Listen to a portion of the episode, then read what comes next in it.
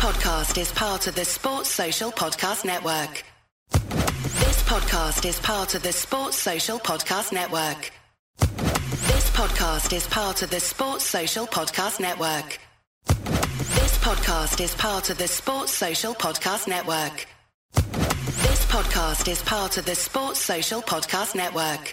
This podcast is part of the Sports Social Podcast Network. This podcast is part of the Sports Social Podcast Network. This podcast is part of the Sports Social Podcast Network.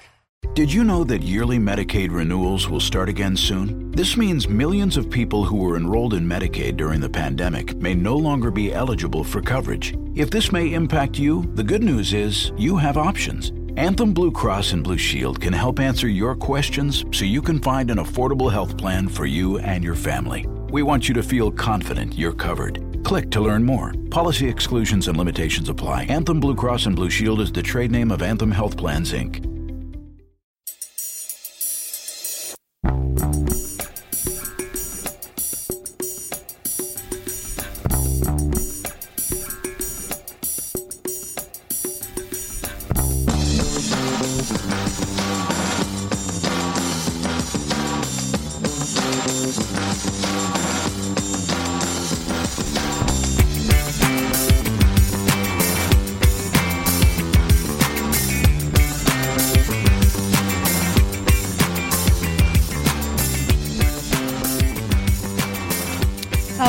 Welcome to the Celtic State of Mind. It is Friday. My name is Laura Bradburn and I'm joined by Alan Morrison and Jim Orr.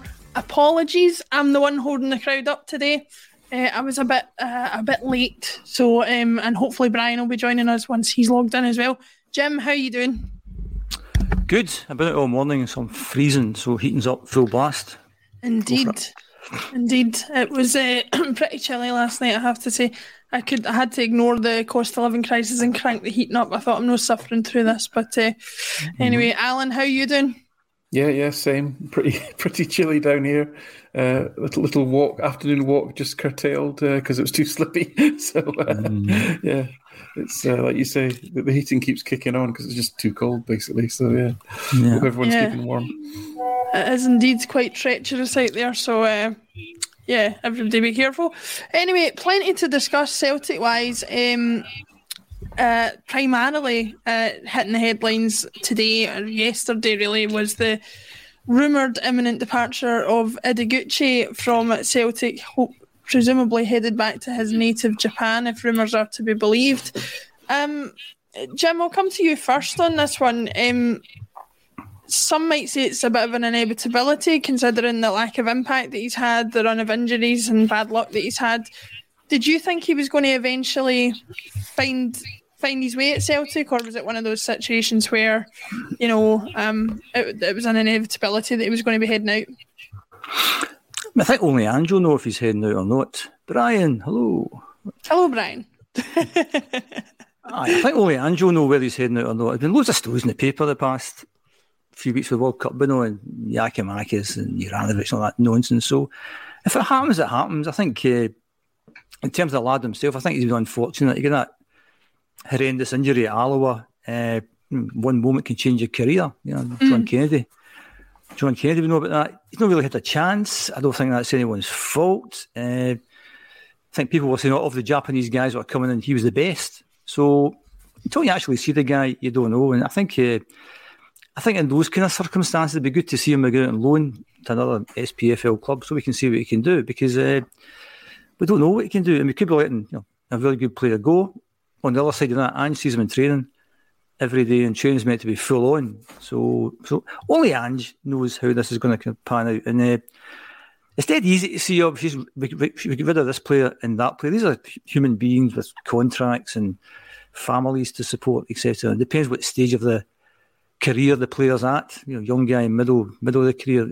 So, so there's lots of factors in this. Uh, I tend not to believe anything you see in social media until it actually happens, and then once it happens, you can see whether you think that's a good, good, bad, or different. But I, I take the point from a, having a debate about something. We have to kind of maybe speculate about what may or may not happen. But uh, I'd like to see him stay and go out on loan, and let's see what he's like. But but if Ange's made his mind up and he's a player to go, then then fair. But again, are talking as if this is something that's definitely going to happen, or the rumours are true. And as we know, a lot of these rumours do not come to pass, and therefore we shouldn't get too wound up about this kind of stuff, because you've learned in the past, you know, uh, something that could happen. Don't worry, it will happen at some point, but don't get worried. I mean, it's the same thing. Every every single player will go at some point in time. So are we getting worried about Jota going or Carter-Vickers going? No, why not? Because no one's put it in the papers.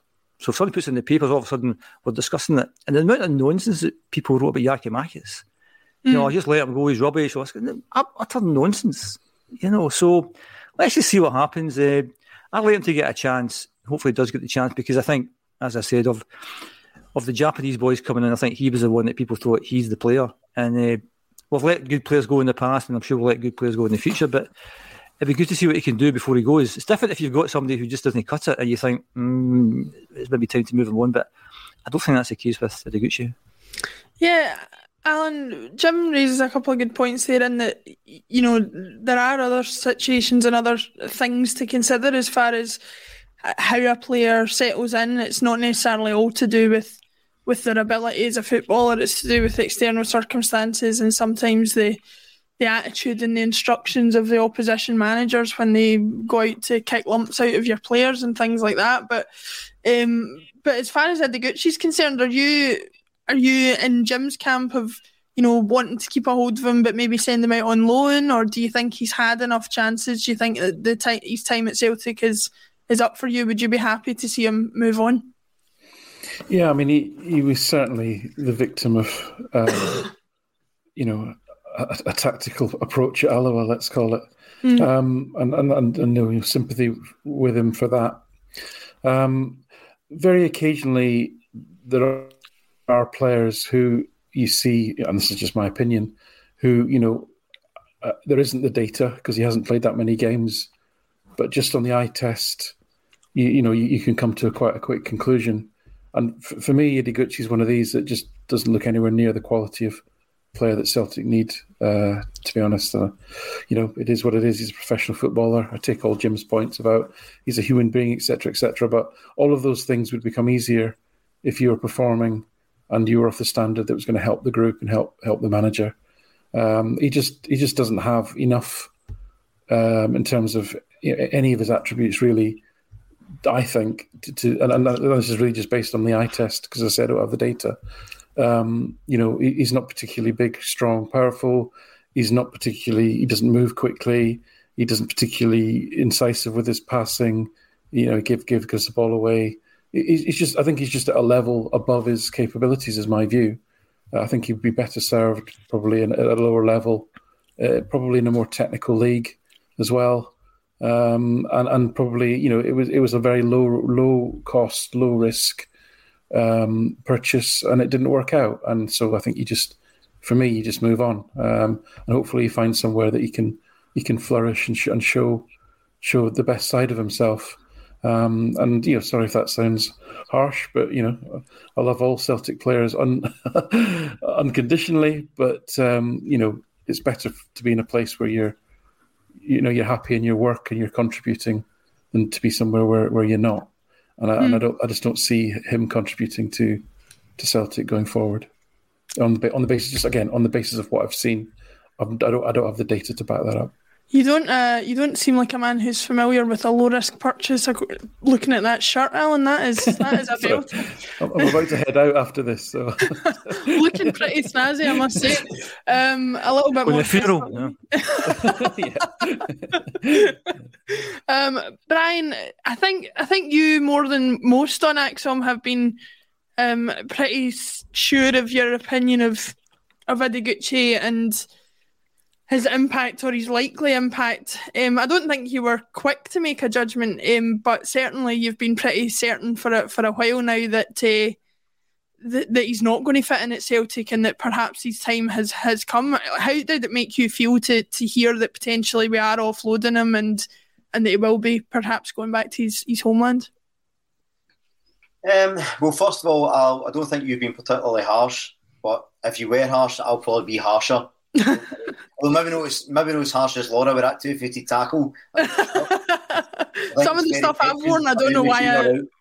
um, but was, uh, Ideguchi, I um, yeah, I, I, it's not that I'm particularly delighted that him individually is leaving, but what I think it's indicative of is Ange's sort of, look, you're not quite cutting that, move on, and, and cutting the dead wood out pretty quickly. He seems pretty ruthless in that regard, um, hence the tagline. And I think that's a really good approach. I think, you know, regardless if Sonny's a really good player or not, you know, look at Timo Pukki, clearly a very good player. Celtic wasn't for him. That's all right.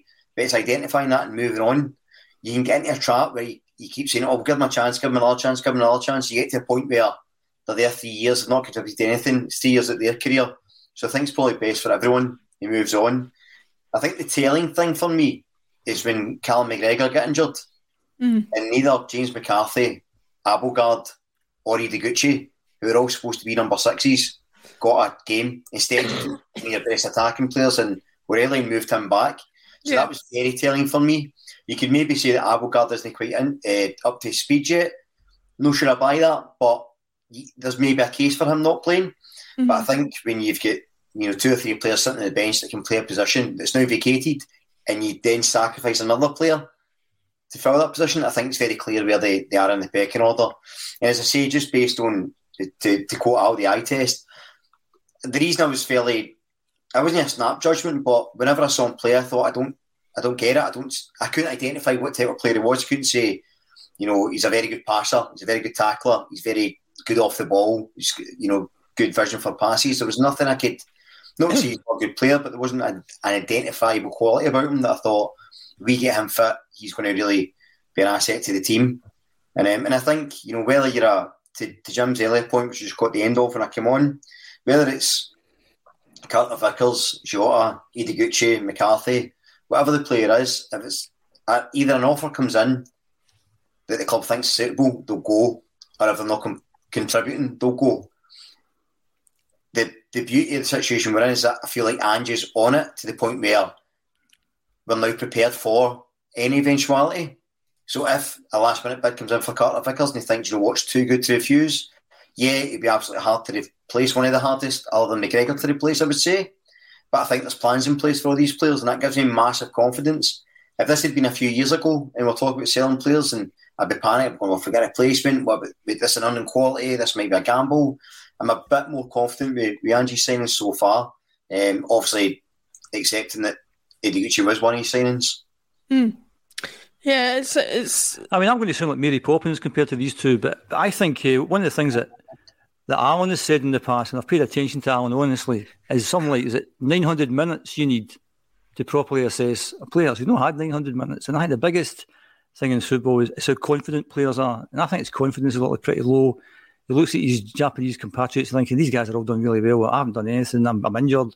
Things are bad. And I, before cutting the ties, I'd like to see him take to a Hibs or an Aberdeen or Dundee United or something like that, and give him a few months and see what he's like. But but at the end of the day, Ange will know, because Ange is a is a very smart cookie, and he'll know from training. If, if if training's full on and he's not cutting at training, then yeah, I think he'll let him go at that point.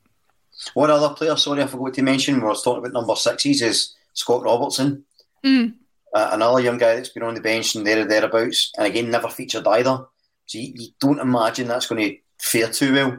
And to Jim's point, yeah, you could you could apply that logic to any player. You've said about, you know, Rocco Vata, who we've not seen much of, Bosun Lawal, who we've not seen much of, Siegrist, who's just in the door, we've never seen much of. So I think that's different. I don't think the, the ninety minutes thing applies to every player, depending on what their, their squad status is. And Ideguchi, I suppose, was brought in to be a first-team player, but it's clearly just not worked. And as I say, Ange might have, maybe at the time, when you looked at midfield, you thought that he could maybe bolster a couple of positions after injuries, but now we've stocked up a little bit, you probably feel there's not a lot of room for him. Mm-hmm. And again, to Jim's point as well earlier, we don't actually know if anyone's going anywhere. So this is all sort of um, surmising at this stage. But also, just to pick up the point you made, Brian, that you said that it hasn't worked. I mean, he's not had a chance to make it work. You know, that's, that's why I think it's unfair to see where he should stay or go until you've actually seen that. And I think... Uh, the team are so good, the players are so good. He's, not, he's, he's, he's a bit below them in terms of match, uh, in terms of minutes, et cetera, et cetera. So I think until he gets those minutes, I mean, if we were to wrap up the league early and we've got a few games at the end of the season, maybe it's a game then. But I would just like to see him play to see what he's like. There's no way he's going to play for Celtic, I don't think, in the next few months. So it's either loan or leave. And I think, from my personal point of view, I think a loan would be good just to see what he's like. Uh, that's, that's fair points, I think. Um, Paul Andrew Martin says, player who came in needed to make an impact, and sadly Gucci hasn't looked like a similar one with Abelgard, which we'll get on to discuss. Ridiculous are rubbing it in, saying it's only twenty-three degrees wherever he is today, so uh, I don't know what that feels like. And um, Emma Barnes, Fahrenheit. Thank you for watching on um, Twitch. Aye, Fahrenheit is a bit closer to what we're at. Um, Alan, I guess the the next thing to discuss, um, and, and Jim, I'll come to you on this in terms of your opinion of it in general, but Alan, I'll come to you first. Um, it is all rumours at this point, but given that we've we've brought players in, the assumption is that there will be players going out. What is your attitude in terms of how ruthless you want the club to be in terms of keeping hold of players or not? Are you wanting to see a little bit more of a cutthroat attitude in terms of making decisions more sharply to, for various reasons, obviously, to make sure that we're not holding on to players that are of no use to us, but also from a financial perspective? Are you wanting to see that more ruthless side to the club going forward? yeah, yeah, I don't think we've got a choice. Um, we have to be, I mean, uh, uh, Ange just said this himself, we have to accelerate uh, the rate, the turnover uh, of players, probably both in and out. Uh, and the reason for that is that, you know, the only way we're going to grow the quality of the squad is to sell players, to buy, to sell players at a high premium, uh, to buy players at a lower premium, develop them, and, and then repeat. And I've got to, and although, you know, Celtic have done that reasonably well and, and very well if you if you use Scotland as your benchmark, we've not done that well if you use a lot of clubs in Europe as your benchmark. And um, compare their European performances to Celtic's uh, performances. We need to get away from... Mobile phone companies say they offer home internet. But if their internet comes from a cell phone network, you should know. It's just phone internet, not home internet. Keep your home up to speed with Cox. Cox internet is faster and has more reliable download speeds than five G home internet. Cox is the real home internet you're looking for. Based on Cox analysis of Ookla speed test intelligence data, Q three twenty twenty-two, and Cox serviceable areas. Visit cox.com slash internet for details. Thinking of our benchmarks as being, you know, clubs in Scotland, and think about what are equivalent clubs in Europe and, and how are they performing, because our results in Europe have been so dreadful for twenty years, more or less, that, um, you know, we, we that, that that has to be, you know, the, the, the way we're aiming for. So, you know, you need to move players on. You need to take opportunities to sell players that you don't necessarily want to sell in terms of they're performing well, they're in the first team. But if you can sell them at an absolute premium, and that means you can buy three players that you will eventually sell for that same price, you have to do that. It's the only way that we can grow the, the squad, because we're, locked, we're landlocked in a very poor performing league as far as commercials are concerned, television revenue, prize money. The only variable that we can play with is, uh, you know, sponsorship, which has been broadly flat for the last, you know, most of Lawal's reign. Actually, you know, we've got some good contracts, but it's, the, the trend is relatively flat. We haven't grown our commercials that well, but even if we did, it would be by maybe a couple of million a year. That's not. It's not going to change. Be a game changer, and therefore you're left with competing at European football level and getting more income that way. But especially under the new financial sustainability rules, you cannot budget and estimate that you're going to get to the Europa League final every year mm. or get to the last sixteen of the Champions League every year, because you'll eventually fall foul of the, the various checks and balances under F S R. Um, and so, you know, there's a limit to how much you can... Um, spend. Therefore, you have to keep within a sustainable level of, of, of spending to match a sensible level of revenue that you can estimate for. Therefore, I come back to what levers have you got? And, and, and the, the obvious lever is selling players. Uh, so absolutely, we have to accelerate it. It's the only way we're going to grow, because we're going to have to take a more prudent approach to, to, to financial planning on a go-forward basis because of F S R.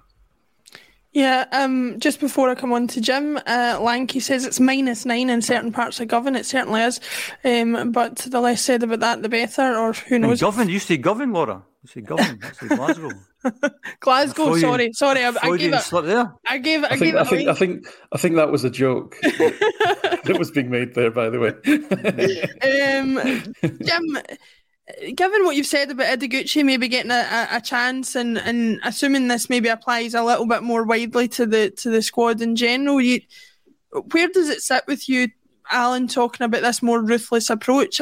Is that something you're you're kind of against? Are you wanting more of a chance for these players or a, a bit more of a chance for players to settle in, or can you see the advantages of that that, that more ruthless approach? I think there's a balance in that. You, you, you can have something that's cutthroat and also and also ruthless. It's, it's, they're not mutually exclusive. And uh, I think every business is cutthroat, and football's no different. And uh, I, I always kind of get back to that. I mean, obviously, we've never been involved in the game at any kind of level at all. I, I, I coach kids football for the best part of twenty years. So that gives mm. you a wee inclination of how you might think if you were a manager, say. And in that time, I took school teams, I took boys' clubs teams, and it's a different mentality with each of them. Whereas if you take a school team, you play the cards you're dealt with. Like you can't you just pull in somebody from a different school to, to play for your school team. And a boys' club is where it depends on your objective to run the boys' club. Do you want to make them the best boys' club possible, or do you want to give everyone a game and kind of be fair? And I was the kind of latter of those two, because every week somebody would say, I've got a pal, he's really good, he's better than this guy. So if I want to make my team better, I'd say, oh, I bring him on, that's fine. But I didn't want to do that. But in football, that's what you do all the time. If you're Ange Postecoglu, you want a better player than Jota. You want a better player than Carter-Vickers. So you go out and get them. And as Alan said, if you can get them for cheaper and you can sell Jota for big money, that's what you do. And as I've said before, you don't... I mean, football's becoming a bit like chess, I think. Like, don't become too attached to players, Brian, Matt O'Riley, because it's going to move at some I mean. point. the, Matt, the Matt O'Riley boys here. So don't become too attached, because they're going to move along soon. And I said last time I was on, if we can keep Matt O'Riley, Hatate, Kyogo for another season, that would be great. But I've got no great expectation of them going beyond that. And there'll become a time where it's the optimum time to sell these guys. Uh, Brian mentioned Carter-Vickers. I mean, Carter-Vickers went to the World Cup there. So he's in a completely different place to where he was eighteen months ago. That's a guy who couldn't get a game for any team. All of a sudden he's playing in the Champions League. All of a sudden he's playing the World Cup. So so his mindset is different, because, you know, and I know there's stories in the paper that, you know, the Giakoumakis thing, that when Giakoumakis came, he'd be happy to accept X pounds per week. But fast forward, he scored a goal in the Champions League, he's played in a title-winning team, he was he was top scorer last season, he's looking at other players again, you've got a different, different view altogether. And Ange has to manage that, and that's when Ange said before that it's not his job to keep people happy. It is his job to keep people happy, but it depends what your definition of happiness is. Because if I'm Giakoumakis, I'm not getting the game time I got last year. I'm not happy about this. Mm. If my money's not as good as I thought, as I think I'm entitled to, I'm not happy about this. Maybe Ange, all Ange do is give the guy a game, but maybe Ange doesn't want to give the guy a game. So it's a huge balancing act, and yeah, you have to be cutthroat at the same time as well. So, and that's what makes the manager's job so complex, and that's why he gets the big bucks that he gets. But yeah, you have to be cutthroat. If you're a manager of a football team and you want success, you've got to be looking to replacing every single player you've got with somebody better. And the complexity is you're going to sell players and you're going to buy players and you get good value for money and all, and all that kind of stuff as well. So to balance all that stuff out, I think is, is hugely complex. And we've all got our different views on these things. So if Matt O'Riley went tomorrow, I think we should get X, and Alan thinks we get Y, Brian thinks we get Z, you know, so... But it depends who's willing to pay the money at the time. So, hugely complex area. But to answer the question eventually, yeah, cutthroat. Definitely cutthroat. Yeah. Um, Brian, I guess to, to close off this particular part of the conversation, we've talked there about, you know, Jim and Alan have covered a number of the players that we have in the squad. Jota, Giakoumakis, um, Maeda, other ones. We seem to be able to source fullbacks, centre-backs, couple of goalkeepers, forward players. The reason that I think the Ideguchi thing is such an interesting topic is because that number six role, as you said, we've got like three players that is supposedly their natural position, and yet we're playing players who's not natural in that position there when there's an injury. Why Why do you think we find it so difficult in comparison to other parts of the squad to to get players that are of an appropriate quality for that position? I think it's it's hard to say, because if you look at the way Ange's team plays, and like Callum McGregor isn't a natural number six, really. But what he's very good at, and no one else has, is his turnover or possession and attack. Whereas Abelgard would probably be a traditional number six, big, strong, defensive-minded, and then passes. So, and even O'Riley, when, you, when he sat back in that position, he was more like a number six than McGregor actually is. Mm. So you're, you're not just trying to find a, a player for that position, you're trying to find a player who does what McGregor does. And therein lies the problem, I think, because it's quite specific. And I think that's a bit harder to find. It could be the case that maybe we've found players and they've been, you know, at a decent level where they're going to be playing every week, and he's thought, well, I'm not going to replace my captain, so is it worth it? I'm not sure. It could be replaced if you've just not found any yet. Um, but, you know, listening to Jim and Al, what's interesting is this scene of optimisation comes up a lot, and I think it's really accurate, because that's the, I've been really complimentary about our player trading model, particularly under Ange, because I think that he's been doing what Celtic have been trying to do for a mm-hmm. long time. He's just doing it better than most people. But, and this is where it's it's not really a negative, but when you talk about balancing acts, I think we, when we're recruiting now, we need to be buying players younger. Because if we're looking at, say, like, players coming in, spending a couple of seasons and then moving on, using that money to buy somebody else in that sort of mould, if they're like eighteen or nineteen, A, their sell-on value is considerably higher, and B, they're more likely to stay for a couple of years longer. If you see them at twenty, twenty-three, twenty-four, twenty-five, they're probably already thinking of their next big move, and it's harder to keep them for that period of time. And I just think, yeah, you want to, there's certain areas where you need to bring experience in, but that has to, I, I'd rather see maybe signing a, a couple of twenty-nine, thirty-year-olds that are there for experience in, for, say, the Champions League or in certain positions, like, say, like a Joe Hart, right? Perfect example. But then you get more guys like a Maeda, who are eighteen, nineteen, can come in and do a job.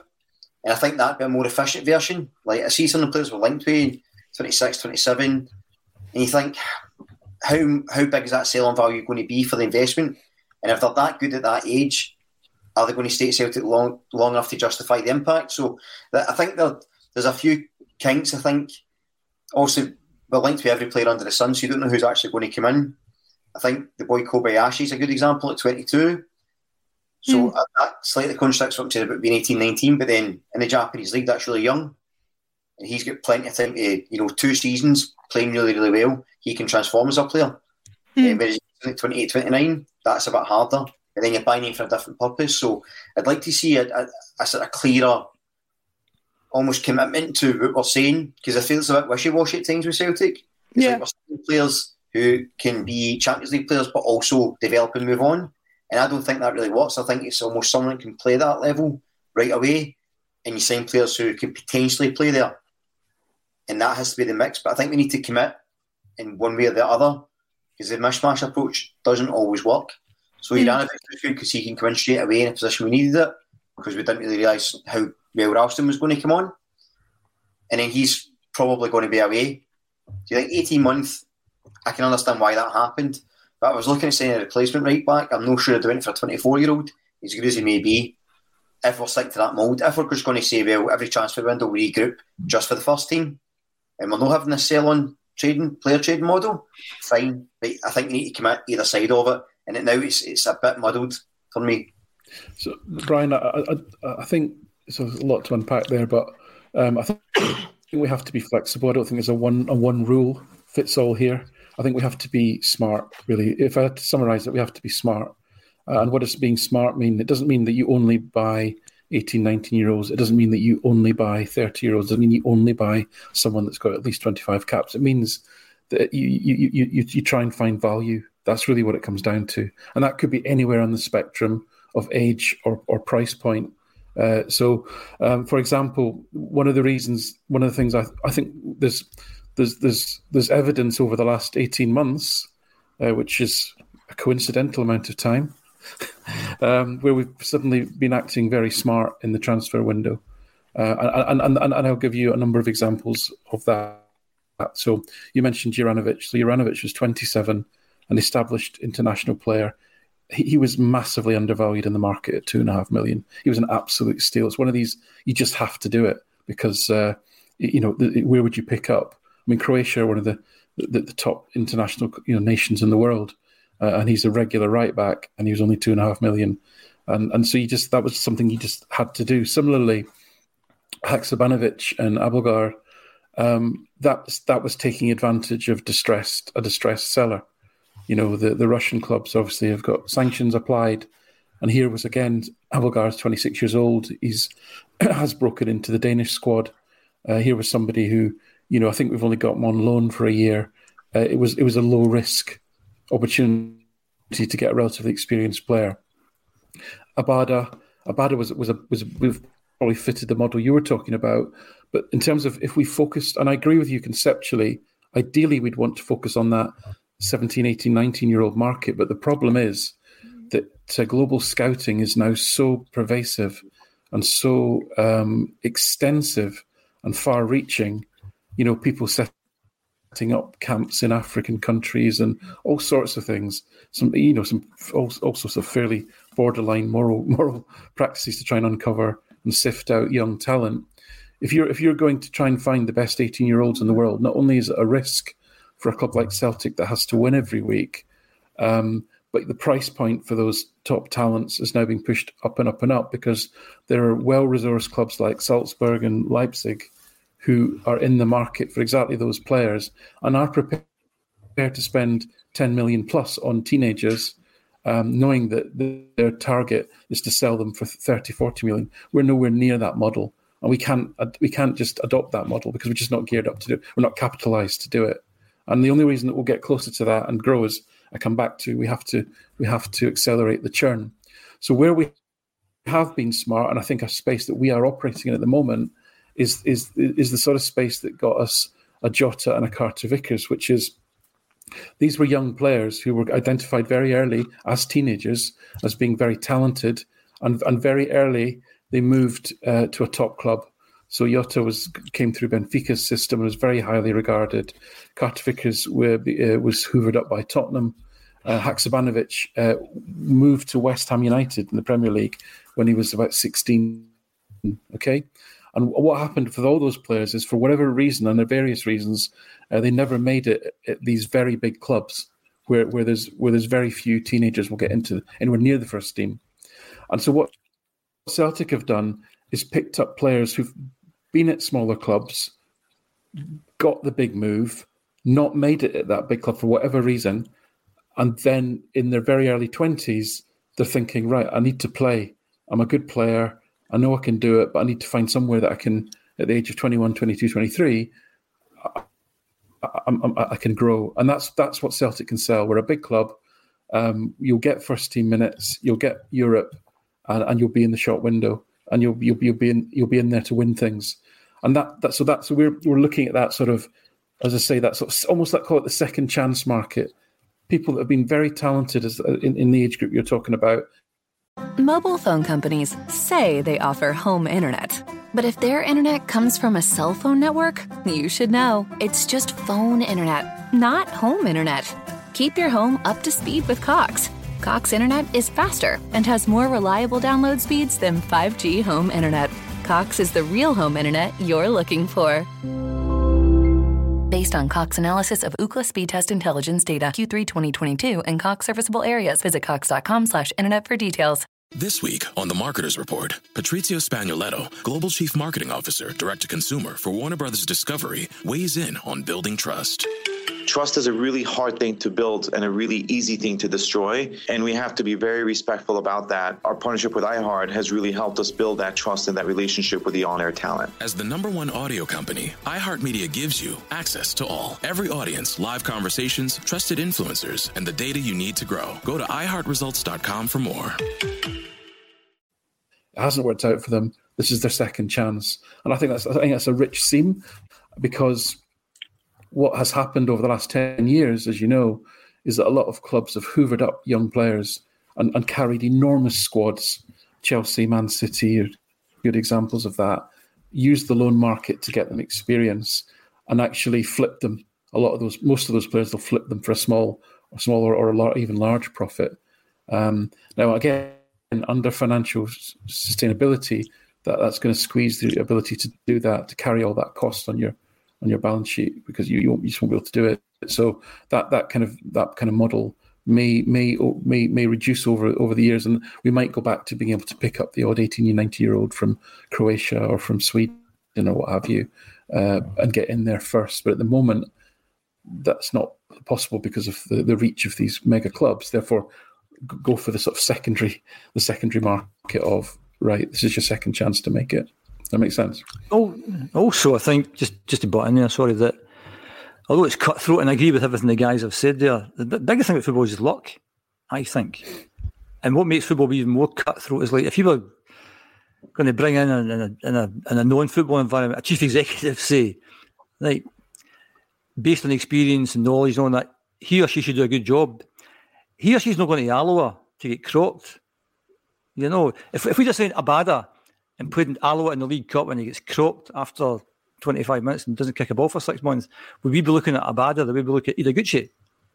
I think it's just your luck. I believe in all the theories about who we should buy, et cetera, et cetera. But then luck, I think, in football plays a massive, massive part. Speaking of um, opinions of players and how they can change and how circumstances do that, um, Mark E says, um, if we were interested in, uh, if we were watching Juranović in the World Cup, knowing Celtic were interested in signing him, we'd be ecstatic. Um, that in mind, Jim, I think Juranović has shown his qualities at the World Cup. But another couple of players that everybody's obviously been watching closely is is Aaron Mooy and um, Maeda. Um Aaron Mooy specifically has put in a couple of um, really outstanding individual performances, and Maeda's been part of a Japan team that reached the last sixteen and beat a couple of World Cup giants along the way.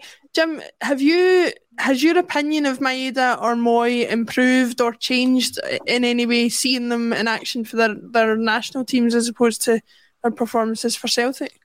It hasn't changed. Uh, I think you've got two ways of looking at it. Again, you've got, you've got the eye test and you've got the stats, and obviously Alan we know the stats, uh, right, left and centre of them. I think fans tend to make their mind up about players pretty early on and don't change their mind. No matter what the evidence says, no, no, I don't like this particular player. And I think Mooy and Maeda, I think for most fans, wouldn't be first-team starters. They'd be guys coming off the bench. I think we've got a better, in my opinion, sorry, we've got eleven players who are better than the two of them. And I think they also, the functions that they carry out for the team are quite unfashionable. They're not a striker, they're not a winger, they don't take players on. So they're not playing every week. And but I think what they do, they do really well. I think Ange obviously rates them. Uh, Maeda's playing for Japan. I mean, what's, what's the population of Japan? one hundred odd million?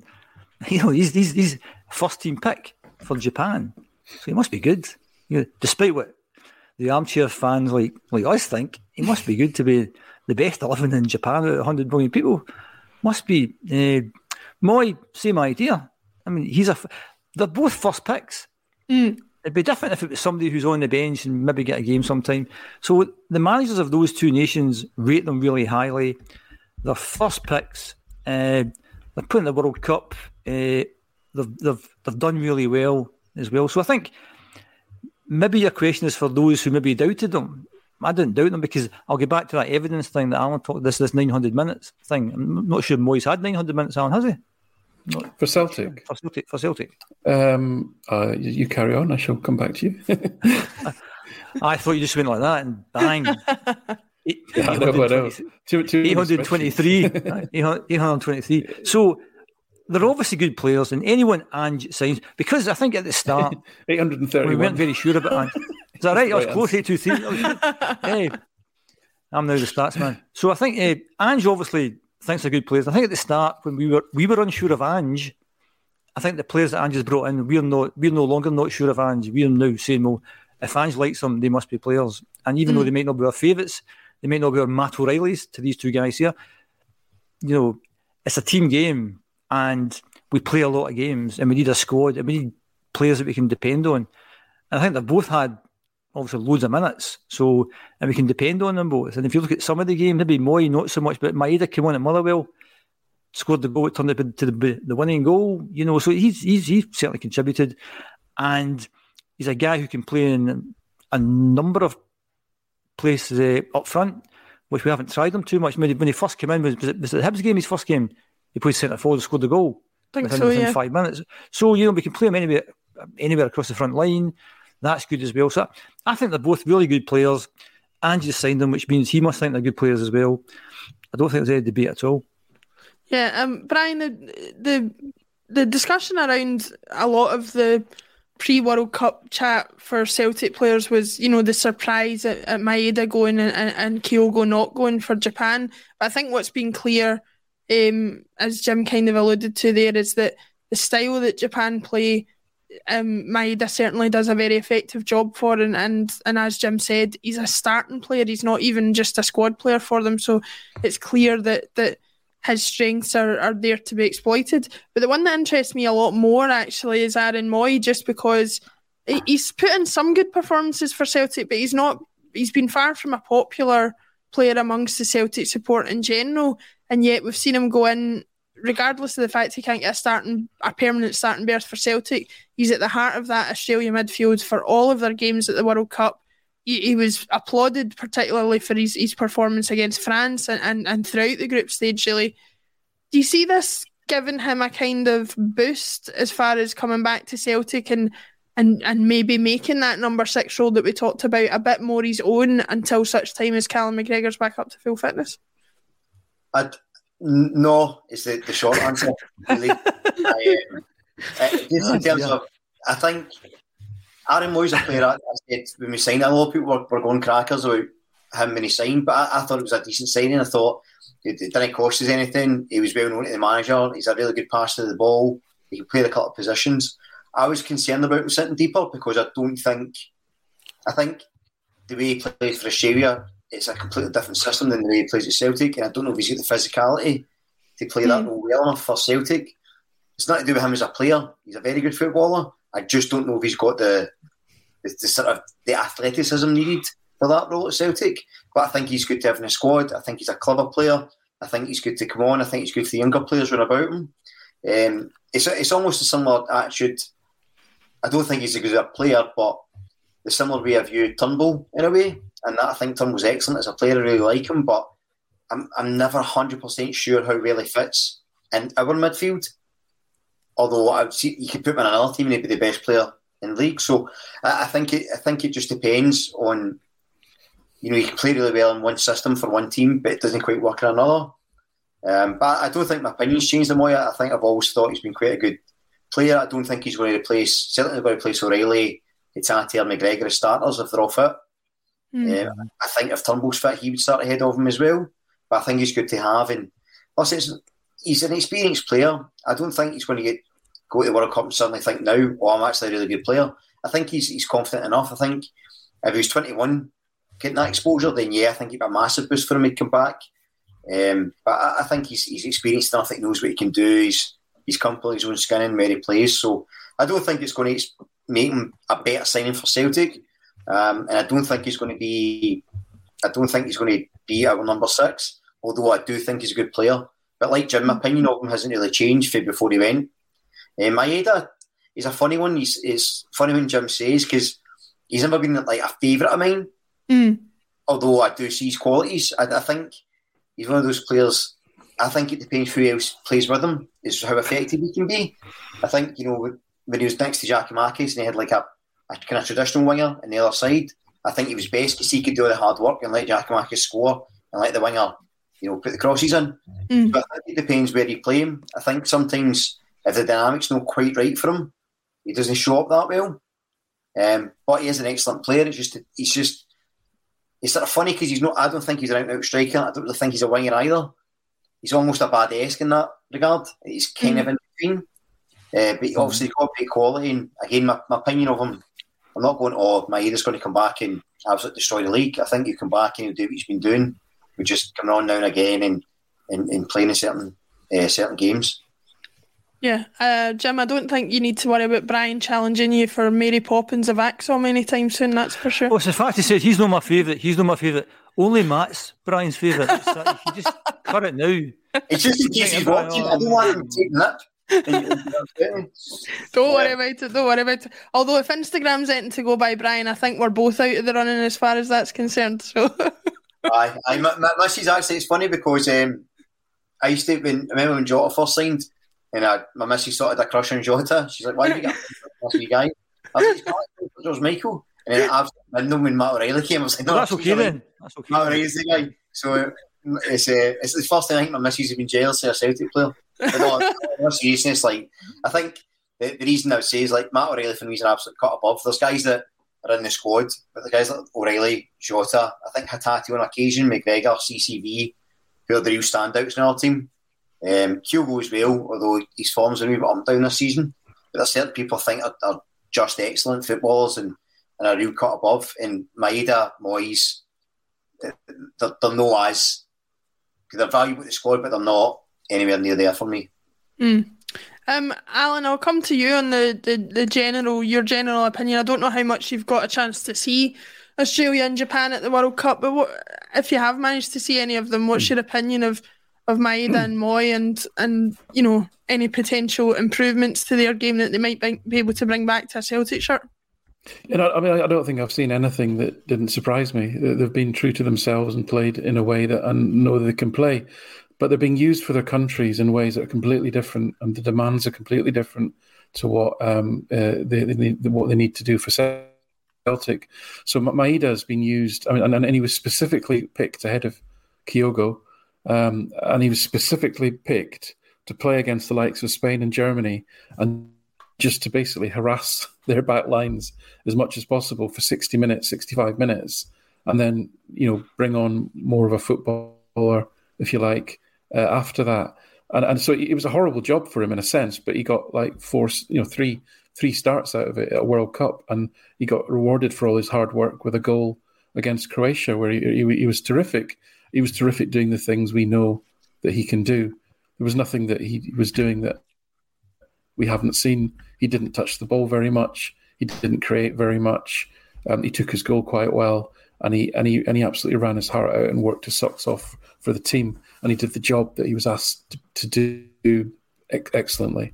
No surprise in any of that. So to me, it doesn't change what, what he is uh, and and, and uh, how he may be used. He's still, as as um, Brian said, he's twenty-four, so he's still relatively young for a, a Japanese player. Um, and I think there's still growth in him, and he's he's got attributes which which will have utility, I think, in Europe and, and domestically. So you know, um, you know, but but we have to be, you know, honest about is the things he can't do. There's a lot of things he can't do. He's not going to be super creative. He's not going to be whipping crosses into the six-yard box. He's not going to be beating three players and smashing one in the top corner, et cetera. You know, there are limitations there, but there's a lot of utility as well.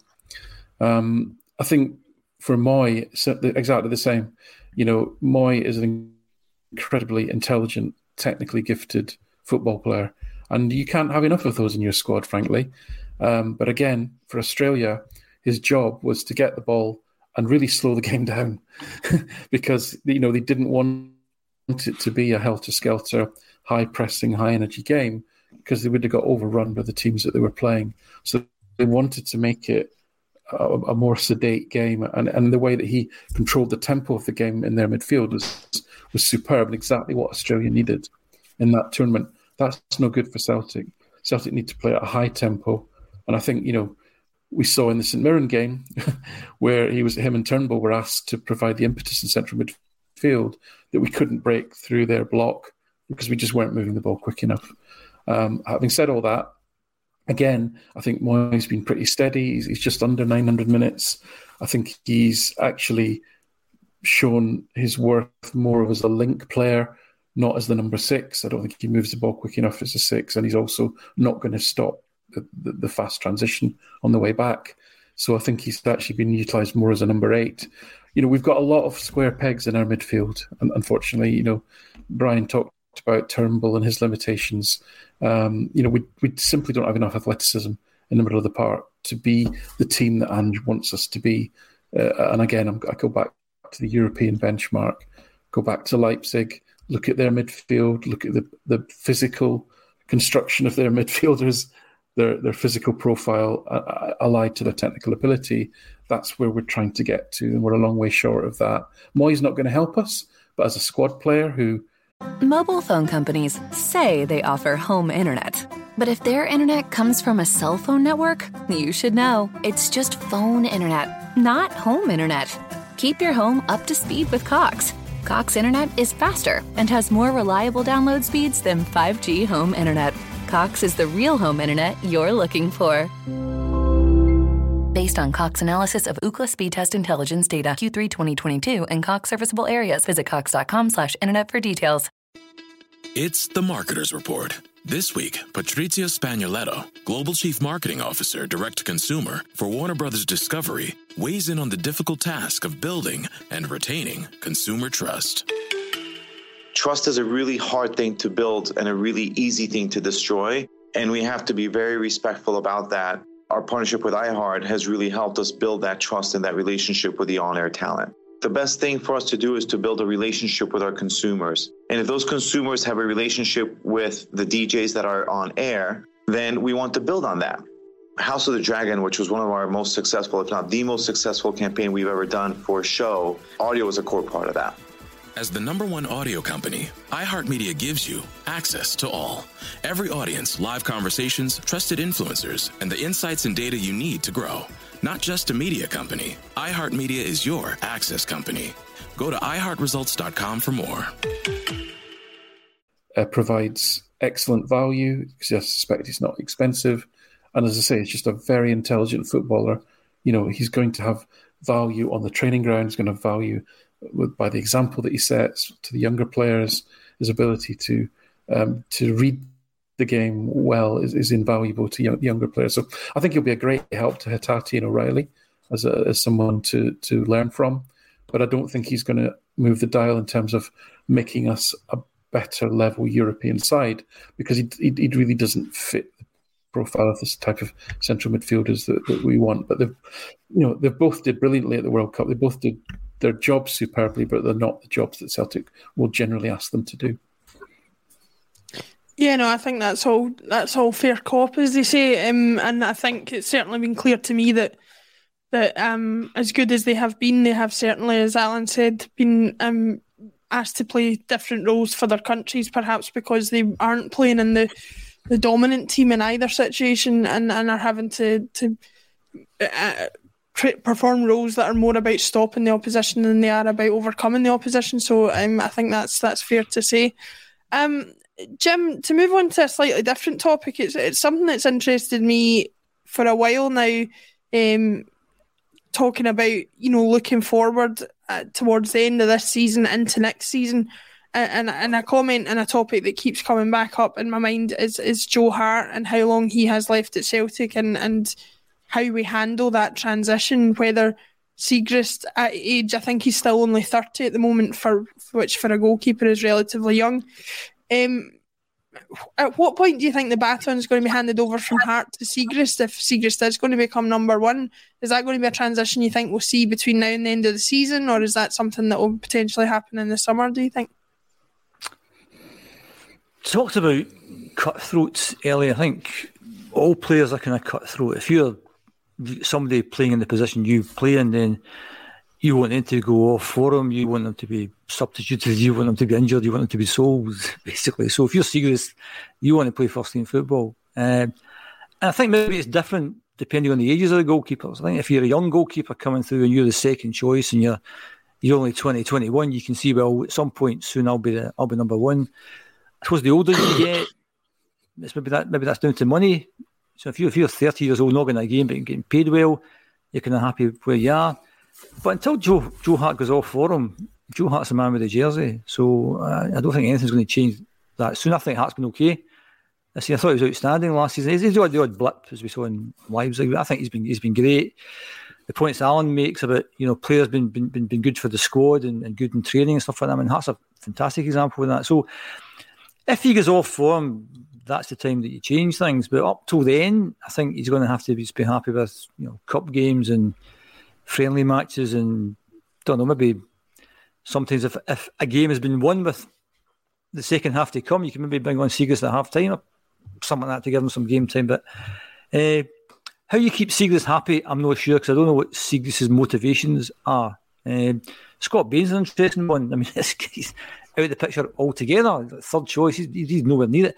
But then when you watch these things like, you know, Celtic teammates and they're chatting about different players, Baines gets mentioned quite a lot. He's a, he's a good guy in the training field, good guy, just, just an all-round good guy. So, uh, yeah, it's a it's, it's a bit different from any other position, and it's a specialised position. You've got one guy who you need to get his jersey at some point in time, and you want to get his jersey, but I think that's been great. Um, great for the team, great for the club, great for the players, and until he starts to go off form a little bit, I think Siegrist is going to have to wait. Yeah, uh, I think to quote what the kids say, Jim, uh, Bain's there for the vibes, is what the kids say. Just the for, kids the, say. For the okay. For the bants and the vibes. The bants. Okay. Um, kids, kids these days. I'm certainly not one of them anymore either. That's t- fair to say. Um, Brian, your thoughts on the Joe Hart Siegrist situation? Do you think Joe Hart's going to be number one for much longer? And if he isn't, is Siegrist the answer? Do we need to go out and look for, for somebody else again? Um, what's your thoughts on that? I don't think Hart's going anywhere anytime soon. To be honest, I think he's. Um, I know he's he's an older player, but for a goalkeeper, he's still got a few years left. I think. I don't think his performances have been dropping anytime. I think he's keeping up a good standard. I think one of the things that's good about Hart, and it's one of those kind of unquantifiable things, is the way the effect he has on the defence. Because I don't think it's a coincidence that, you know, we've defended better since he's come in. I think his effect overall, his confidence, his aggression at corners, things like that. So I think he adds a lot in that regard with that experience. Mm. I think longer term, obviously, we'll, we'll be looking at a replacement at some point. I don't think that replacement's uh, Siegrist. I suspect he's brought in as, as a sort of steady cover. I don't think he's going to be the, the long-term replacement for Hart. I think you want, Ange wants somebody that's a bit better with the ball at his feet. Um, but yeah, for me, Hart is, is number one, and, and until unless he's a disaster of form and either tumbles or he stops taking care of himself, or he just maybe he wants to move on. But I think he's, he's still got a, a couple of seasons yet. I wouldn't. It's not a position where I think, oh, we need we need somebody to come in. What will be interesting is how um, Toby. Overwhelming. I think I saw you see something. I'm not yeah. sure I remember that. Um, I've interested to see where his. I think this season's really big for him for January almost if he goes out on loan mm. and then comes back. Because although I'm not necessarily a huge fan of players going to loan to other teams just because Ange plays such a specific way, I think keeper's different because he, he can do he can develop as a keeper without worrying too much about how Ange plays. I know he has to play with the ball at his feet, but that's something you can practice at training. I don't think you need to be super active at that on the park. Um, so it'll be interesting to see if he comes in as a long-term replacement, and that's what they have in mind. I would like us to start going in that model of, you know, as I mentioned earlier, some of the, whether that's buying players or academy players, it'd be nice if these guys got a chance to replace. Um, but yeah, long-winded answer, but I don't see Hart going, going anywhere anytime soon. But he's been excellent for us, and I think he's got a couple of seasons yet.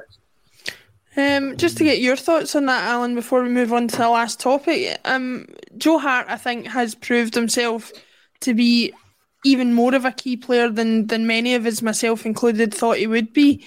Um, but the fact of the matter is, he is, as, as we've all talked about, getting that bit older, even for a goalkeeper, um, and even to, to, to bring up the kind of subject that Jim talked about with other players earlier, there's there's the potential that, you know, he might not want to make Glasgow his home for for the like the long term future. Um, do you see Hart lasting much longer? If if not, what what are the other options? Is Siegrist a a, a viable long term option for you, or will we need to be looking elsewhere? So, so I mean, what I'm hoping is, you know, if we think of this as Ange Ball sort of two point oh. or next season, sort of three point oh. What I want three point oh to be is to reduce the number of trade-offs that I think we make on a number of positions and, and get closer to the model of coherence around players fitting the way that the manager wants to play. And I still think we're quite a long way off. And one of those areas is goalkeeper, and I think I've been consistent with this since the day Joe Hart signed. But I completely understand why he signed, because, you know, go to Ange rule number one, are you a good person, right? And and and if you think about the bin fire that, that Ange came into, he he, he needed some people that were just solid citizens, just good professionals uh, to steady things. because of all the turmoil that was about to be unleashed in terms of the volume of players sold and let go and the volume of new new, new people coming in. And, you know, what the big surprise to me with Hart was just what a nice guy he is, but also what a top, top professional he is to have around the place. So all those things are great. Um, if you want to look at the boil, if you want to, leaving that on the table then, move on to performance and look at data. He's a poor fit to the system that we want to play, and his numbers are okay. He roughly saves the shots he should save. Not not massively brilliant, doesn't over over overreach in terms of saving things that that you know you, you, that you shouldn't, accept, et cetera. So he, he does a solid job, I think, is, is the way I would summarise it from a data performance perspective. You know, so w- w- why doesn't he fit the model? Um, he, I think. I, listen, I think he's made an absolutely brilliant effort to be a better goalkeeper with the ball at his feet. Um, and before people start piling on with, "Oh, I just want my goalkeeper to keep the ball out of the net," right? Why is this important? During a game for Celtic, the goalkeeper will make probably less than two, um, between two and three on a on a poor day saves in a game. Right, but they'll have to distribute the ball around thirty to forty times. That's why it's important. It's the volume of activity. So something that you're going to have to do thirty, forty times that you're not very competent at versus something you are very good at, but you only have to do two or three times a game, right?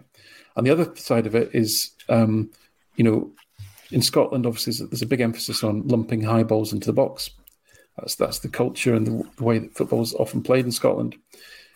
But what is important in the context of how Celtic need to play is is speed and transitions and getting the ball forward quickly but accurately. So the ability for the goalkeeper to come and claim all those high crosses into the box. So to be agile and to be decisive and to to really, you know, take a lot of these high balls and then quickly transition the ball forward, either with their feet or with their arms, arms is um, is something that's really important.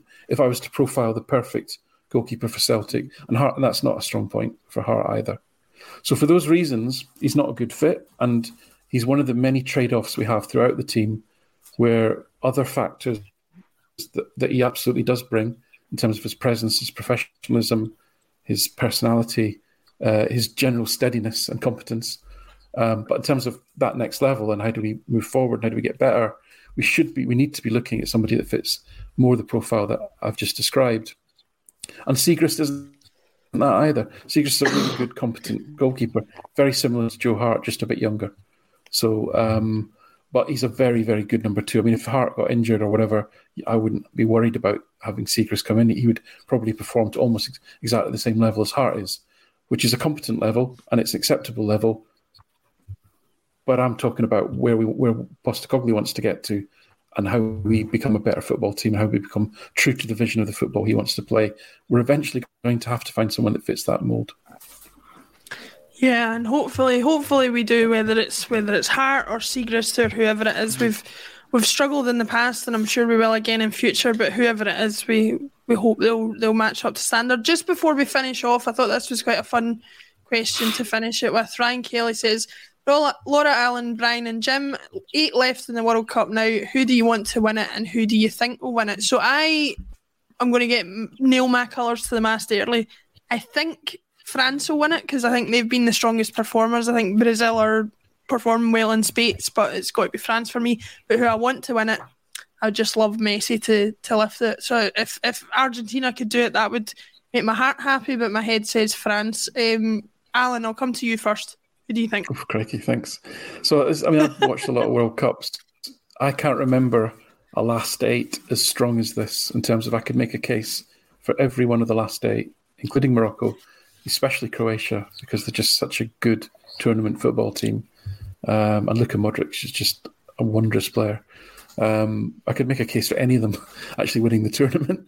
If, you know, not getting off the fence then, having said all that, who do I think is going to win it? Uh, Um, oh, do you know? I I, I, I, I do struggle with this. I, I'm I'm absolutely one hundred percent with you in that I want Argentina to win it.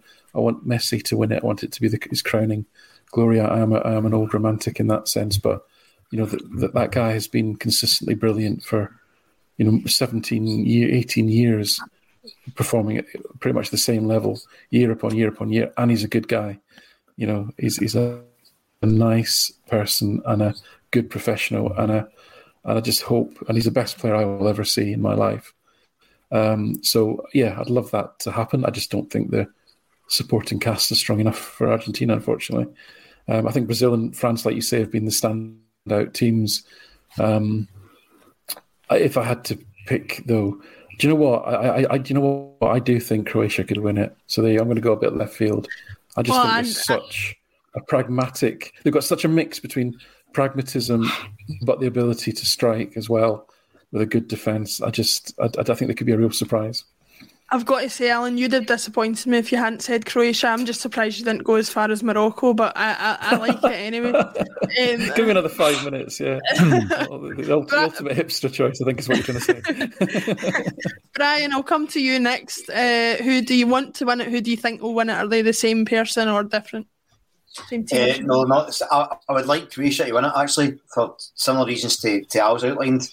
Um, also, the selfish perspective of having a World Cup winner still playing for Celtic would be nice, but also I, I think Modric is is one of the, the best ever. I think he's absolutely sensational. So I'd like to see them win it, but I think it will be probably, I want to say Brazil. I think, initially I, I chose France, but I think Brazil just look a bit on form. Portugal mm-hmm. looked good as well. Uh, I thought the midfield really, really strong, but um, I'm going to say Brazil to win it, but I would like Croatia to win it. Interesting. Jim, close it out for us. What are your thoughts? Nice concise, nice concise answer. Nice concise answer from Alan there. That was about twenty minutes. Uh, anyway, so, uh, sorry, you'll be, you'll be late for that funeral. Uh, head says France. Head says France. Heart says Argentina. Head. All right. Okay. Okay. So so let's. Same as you. Same as me. Fingers crossed. Anyway, we'll be forty-eight hours away from, from finding out who the who the winner is this time next week, and uh, best luck to all of them. And by the way, I'm counting McAllister scoring for uh, for Argentina as as a Scottish goal, which actually makes me laugh because the, the wonderful Derek Ray, who I've had some interactions with in the past, prides himself on uh, pronouncing his names correctly in the native tongue. But that did make me laugh when I heard them on the T V the other day say McAllister for uh, for Argentina, which I thought did make me laugh a little bit. Um, but anyway, we shall see. It's been a fun one. Thank you very much, everybody, for watching. Thank you to Alan, to Brian and to Jim. And we will see you all again very soon for another Celtic State of Mind Bulletin.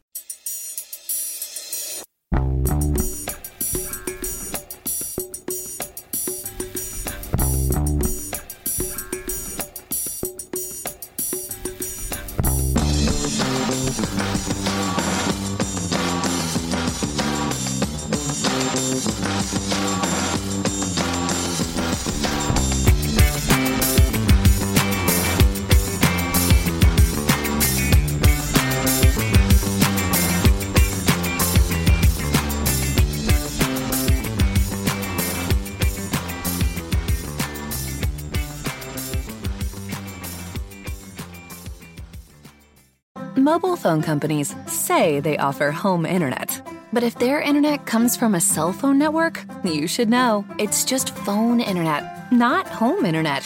Keep your home up to speed with Cox. Cox internet is faster and has more reliable download speeds than five G home internet. Cox is the real home internet you're looking for. Based on Cox analysis of Ookla speed test intelligence data, Q three twenty twenty-two and Cox serviceable areas. Visit cox.com slash internet for details. As the number one audio company, iHeartMedia gives you access to all. Every audience, live conversations, trusted influencers, and the insights and data you need to grow. iHeartMedia is your access company. Go to i heart results dot com for more. Sports Social Podcast Network. Sports Social Podcast Network. Sports Social Podcast Network. Sports Social Podcast Network. Sports Social Podcast Network. Sports Social Podcast Network. Sports Social Podcast Network. Sports Social Podcast Network.